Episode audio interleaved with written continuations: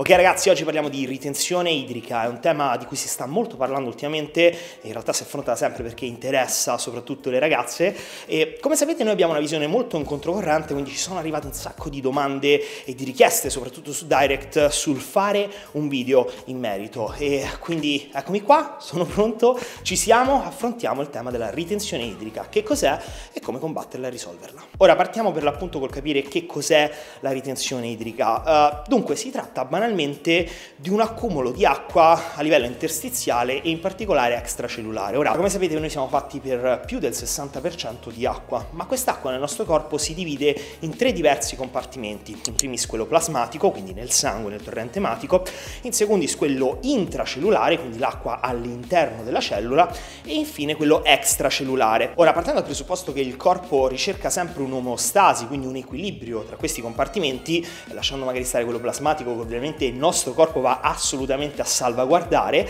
uh, però generalmente ci sono dei casi in cui c'è uno squilibrio e ci ritroviamo con un maggior accumulo nel primo, quindi nel compartimento intracellulare, o nel secondo, in quello extracellulare. Ora ovviamente che cosa succede? Che quando c'è un forte accumulo di acqua nel compartimento intracellulare, da un punto di vista prettamente estetico uh, siamo molto molto belli, nel senso che ovviamente il muscolo, il tessuto muscolare sarà più pieno, uh, ci sarà meno acqua e quindi la pelle sarà più attaccata e sostanzialmente da un punto di vista visivo appariremo più magri. Non a caso tutte le strategie di peaking che vengono utilizzate per portare un atleta in gara si basano proprio sul ricercare un maggior accumulo possibile di acqua in questo compartimento a scapito di quello extracellulare, proprio per avere un aspetto più pieno ma al contempo molto più asciutto. Ora d'altro canto ci sono dei casi in cui c'è un accumulo nel compartimento extracellulare, ovviamente qua dal punto di vista estetico l'aspetto è totalmente diverso, nel senso che appariamo tendenzialmente più vuoti perché il muscolo sarà meno pieno ma soprattutto più grasso, perché sotto la pelle oltre al grasso cutaneo ci sarà anche tanta tanta acqua. Ma anche se il problema principale potrebbe sembrare di natura estetica, in realtà c'è anche un problema da un punto di vista prettamente salutare. Questo perché molto spesso un accumulo di acqua extracellulare è sintomatico di un qualcosa che non va, in particolare di una situazione di infiammazione subclinica. Ma detto questo cerchiamo di capire quali possono essere le cause di questo squilibrio, quindi di questo accumulo di acqua extracellulare e di conseguenza come intervenire.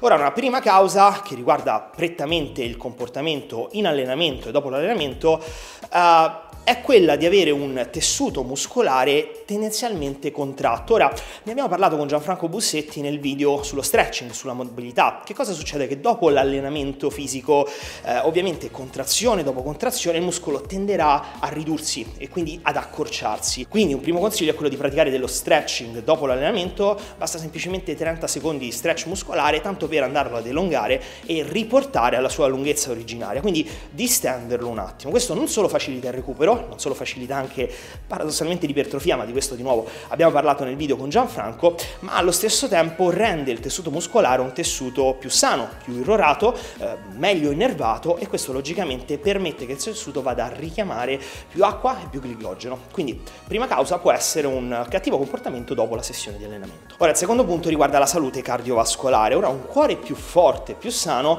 permette di avere un effetto pompa e di irrorare al meglio il tessuto. Ora quello che voglio fare è concentrarmi su quello che è l'aspetto della cellula in sé, perché spesso un accumulo di acqua extracellulare è dovuto al fatto che la cellula per questioni di salute non è in grado di richiamare tanta acqua. Non a caso peraltro una cellula quando è anabolica, quando è sana è anche idratata, quindi richiama automaticamente acqua.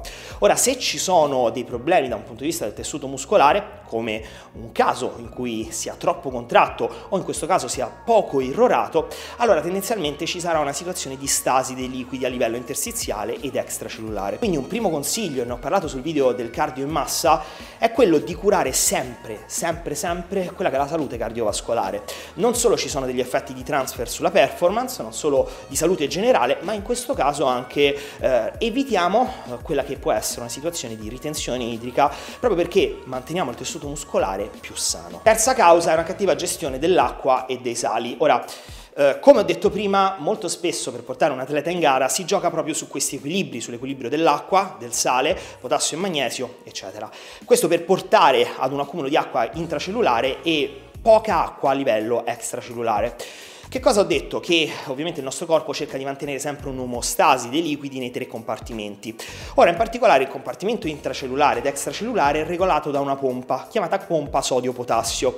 Ora, senza entrare nei meandri della chimica e della biologia, eh, diciamo semplicemente che il sodio come minerale tende ad accumulare l'acqua extracellulare, mentre il potassio tende a richiamare acqua a livello intracellulare. Quindi che cosa ne deriva? Che se noi creiamo degli squilibri su questi sali e in particolare sull'acqua, sul breve periodo il corpo si trova spiazzato e perde questo equilibrio, questa omostasi. Uno dei primi protocolli di gestione dei sali che si utilizzava molti anni fa era quello di creare uno stato di disidratazione nell'atleta, quindi non fargli dare acqua il giorno della gara o il giorno prima della gara, e aumentare il potassio al discapito del sodio. Che cosa succedeva? Che ovviamente il corpo non aveva acqua che veniva dall'esterno, quindi doveva utilizzare tutta l'acqua che aveva, e questo squilibrio della pompa sodio-potassio portava ad accumulare più acqua a livello intracellulare e meno acqua a livello extracellulare. Quindi per queste ragioni potete ben capire che il corpo lì per lì perde l'omostasi, però va assolutamente capito che il corpo nel giro di poco lo ritrova, e spesso lo ritrova con un effetto rebound. Quindi eh, spesso l'atleta dopo la gara si ritrova pieno di acqua proprio perché c'è questo effetto rebound, ossia un effetto esattamente opposto. Ora, per capire come si può causare uno stato di eh, ritenzione idrica nel breve periodo proprio con la gestione di acqua e sali, eh, immaginatevi, non so se vi è mai capitato di mangiare un qualcosa di molto salato, eh, che può essere una pizza esageratamente salata, oppure andate al sushi e vi ammazzate di salsa di soia, lo you can eat, oppure in generale mangiate tanto. Ovviamente in un uh, cheat, in un pasto tendenzialmente abbondante, c'è più probabilità che il sodio sia alto. Ecco, questo accumulo di sodio, eh, magari anche in parallelo a uno stato di disidratazione, magari vado a mangiare fuori, mangio tanto, non bevo perché sono totalmente pieno, ecco il giorno dopo probabilmente mi risveglierò che sarò pieno come una zampogna, quindi pieno di acqua, e lo vedo magari subito dal viso. Ecco, quindi tutte queste situazioni vanno ovviamente evitate. Ma che cosa vuol dire questo? Che dovete evitare il sale? Ecco, questo assolutamente no, semplicemente dovete mantenere un equilibrio. Questo perché se il corpo si trova privo eh, di un apporto a livello di minerali, comunque si creerà bene o male uno stato di infiammazione, una cattiva gestione di quello che è il sodio, dei sali in eccesso, e quindi comunque non risolviamo la situazione. No, semplicemente saliamo normalmente, o se proprio vogliamo contare il sale, eh, stiamo su uno zero virgola otto grammi di sale, sale da cucina, per ogni litro d'acqua che beviamo. Beviamo normalmente, tendiamo a bere almeno quattro cinque litri d'acqua al giorno, se proprio non ci riusciamo iniziamo da tre litri, e cerchiamo di curare anche l'apporto di potassio, di magnesio, di tutti i sali minerali. Ecco, se riusciamo a mantenere questo equilibrio, il nostro corpo sarà in salute, ci sarà un'omostasi dei liquidi e quindi verosimilmente non ricaderemo in situazioni di accumulo di acqua extracellulare. Però ci tengo a precisare che comunque quando c'è uno squilibrio dei sali, questo accumulo di acqua, questo squilibrio dei liquidi è uno squilibrio che vedremo in acuto. Ok, ultimo punto riguarda l'allenamento, e qua casca l'asino perché è la situazione in generale più delicata, eh, soprattutto per le donne. Questo perché? Perché vuoi non vuoi un allenamento in ottica ipertrofica, quindi tendenzialmente anche molto lattacido, portato a cedimento all'esasperazione, con un alto grado di effort, tende a creare uno stato di infiammazione, e normalmente uno stato infiammatorio, infiammazione subclinica, porta a una ritenzione di acqua a livello extracellulare. E questo è normale, pensate soltanto al fatto che qualsiasi atleta, anche uomo, eh, tendenzialmente tende a fare l'ultimo allenamento di gambe molto lontano dalla gara, eh, questo perché allenandole troppo vicino c'è il rischio di accumulare molta acqua, quindi salire sul palco con la gamba che in realtà non è asciutta ma è acquosa. Eh, basti pensare anche che non si fa il pumping pre-gara sulle gambe, ma si fa tipicamente sull'upper body, proprio perché tendenzialmente le gambe, anche per una questione di microcircolo, sono eh, più soggette a stati di infiammazione. Ma tralasciando questa, qual è il senso del discorso? Che se vi allenate in un certo modo è normale che ci sia uno stato infiammatorio, eh, voluto anche a causa di un accumulo di potassio extracellulare, però è perfettamente normale. Ora però che cos'è che succede? Che eh, spesso si confonde questo effetto di infiammazione acuta con un'infiammazione cronica, ossia eh, la ragazza inizia ad allenarsi, allena magari le gambe due, anche tre volte a settimana per cercare di dare un focus sui glutei o sui femorali o anche sui quadricipiti in base alla categoria, e, e vede le gambe perennemente intasate, pensate perennemente gonfie, e quindi conseguentemente eh, va a impanicarsi e dice porca vacca, mi sto spremendo, mi sto ammazzando, quindi vado a creare uno stato di infiammazione e le gambe sono piene come zampogne, e questo ovviamente è un problema. È normale che se ti alleni così tanto le gambe sono tendenzialmente infiammate, perché gli dai sempre uno stimolo affinché si infiammino, ma questo stimolo al contempo va a creare tanta tanta ipertrofia. E il vantaggio nel momento in cui vado a creare tanta ipertrofia qual è? Ne abbiamo un po' parlato prima, il fatto che un muscolo più ipertrofico, quindi più massoso, banalmente più grande, tenderà a richiamare molta più acqua a livello intracellulare. Quindi in poche parole, se un atleta, un soggetto, sia maschio che femmina, ha più masse muscolari, allora verosimilmente ci sarà più probabilità di avere poca acqua a livello extracellulare, o bene o male quest'acqua verrà distribuita su un ventre muscolare maggiore, quindi eh, da un punto di vista prettamente estetico ci sarà meno ritenzione idrica.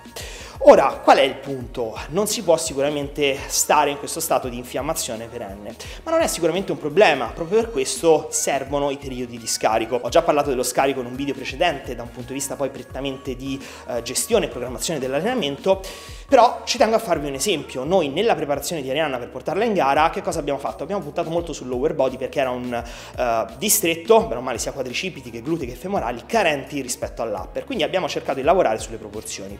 La settimana settimana prima della gara gliel'abbiamo fatta fare in scarico, quindi doveva soltanto fare un po' di pump, e l'ultimo allenamento di gambe è stato il mercoledì.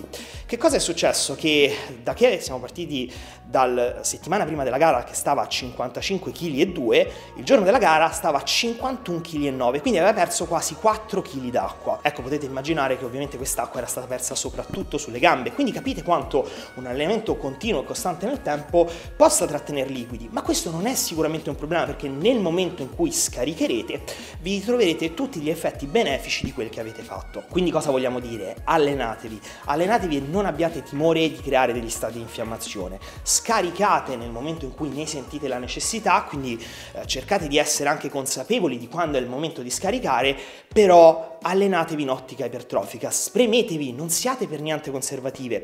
Questo perché eh, certo una soluzione ottimale può essere quella di lavorare sul P H A, quindi continuo richiamo upper lower, per cercare di evitare una stasi dei liquidi. Si possono evitare allenamenti lattacidi per cercare di evitare del tutto l'infiammazione, però poi da un punto di vista ipertrofico c'è una risposta molto molto più blanda, e ovviamente nel momento in cui dovremo fare un recap di quelli che sono stati i nostri risultati, quindi diciamo alla resa dei conti, ecco, l'aspetto da un punto di vista estetico, il progresso non sarà sicuramente ottimale. Quindi in poche parole, ragionate più sul lungo periodo e meno sul breve periodo, non abbiate paura di infiammarvi un pochino, perché è perfettamente normale, ed anzi diciamo che è anche un buon indice. Quindi niente ragazzi, detto questo io vi invito a seguirci sulle nostre pagine, quindi il canale YouTube e soprattutto Instagram, sul quale siamo particolarmente attivi, ma soprattutto vi invito a fare tutte le domande che volete qua sotto, perché sarò ben lieto di rispondere. E ovviamente date il vostro punto di vista, come vi siete regolate voi sulla ritenzione idrica, se avete trovato beneficio a qualche comportamento, insomma ricerchiamo un po' un confronto, che così sarà utile anche per tutti gli utenti che andranno a scorrere e leggere i commenti. Tutto questo è un piccolo appunto per le signore. Tra poco uscirà ERA, il programma di allenamento per le ragazze, il parallelo di Zeus, quindi sempre un programma di allenamento annuale, ovviamente incentrato su quelle che sono le richieste e le necessità eh, di una ragazza, quindi di un corpo femminile. Quindi niente, detto questo, vi rimando al prossimo video.